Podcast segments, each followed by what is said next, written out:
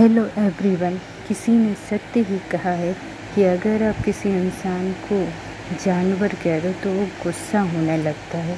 और अगर आप उसी इंसान को शेर कह दो तो वह बहुत खुश हो जाता है। स्वागत है आपका दी स्टोरियल में। आज की कहानी गाँव के एक टीचर की है, जिसको यह लगता था कि वह ही है जिसके कारण उसका पूरा घर चल रहा है। घर के सभी लोग बहुत खुश हैं। सब वह रोज सोचता था। एक दिन वह एक संत महात्मा के पास गया। वहाँ पर भजन कीर्तन चल रहा था। उसने ये सब चीज़ें भजन कीर्तन सुनने के बाद में उन संत महात्मा से मिलने का सोचा।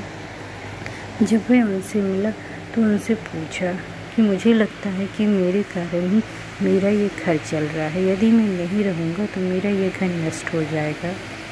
तो उन महात्मा ने कहा कि आप एक साल के लिए इस घर से कहीं दूर चले जाएँ। फिर वापस लौट कर आए, तब आपको पता चलेगा कि आपका घर किन कारणों से चल रहा है। फिर वह महात्मा की बात मानकर टीचर चला जाता है। तब गाँव के लोग, जो उनका एक बेटा था, उसको एक जगह पर नौकरी दिलवा देते हैं। उनकी बेटी, जो शादी के लायक हो गई थी, उनकी शादी करवा देते हैं। घर गृहस्थी फिर से सुखपूर्वक चलने लगती है। एक साल बाद जब वो टीचर वापस लौट कर आता है और घर की स्थिति देखता है तो वह सॉक्ड रह जाता है। फिर वह घर आकर सबसे माफ़ी माँगता है। तब उसको समझ में आता है कि सब अपनी किस्मत से जीवित हैं, अपनी किस्मत लेकर ही यहाँ रह रहे हैं।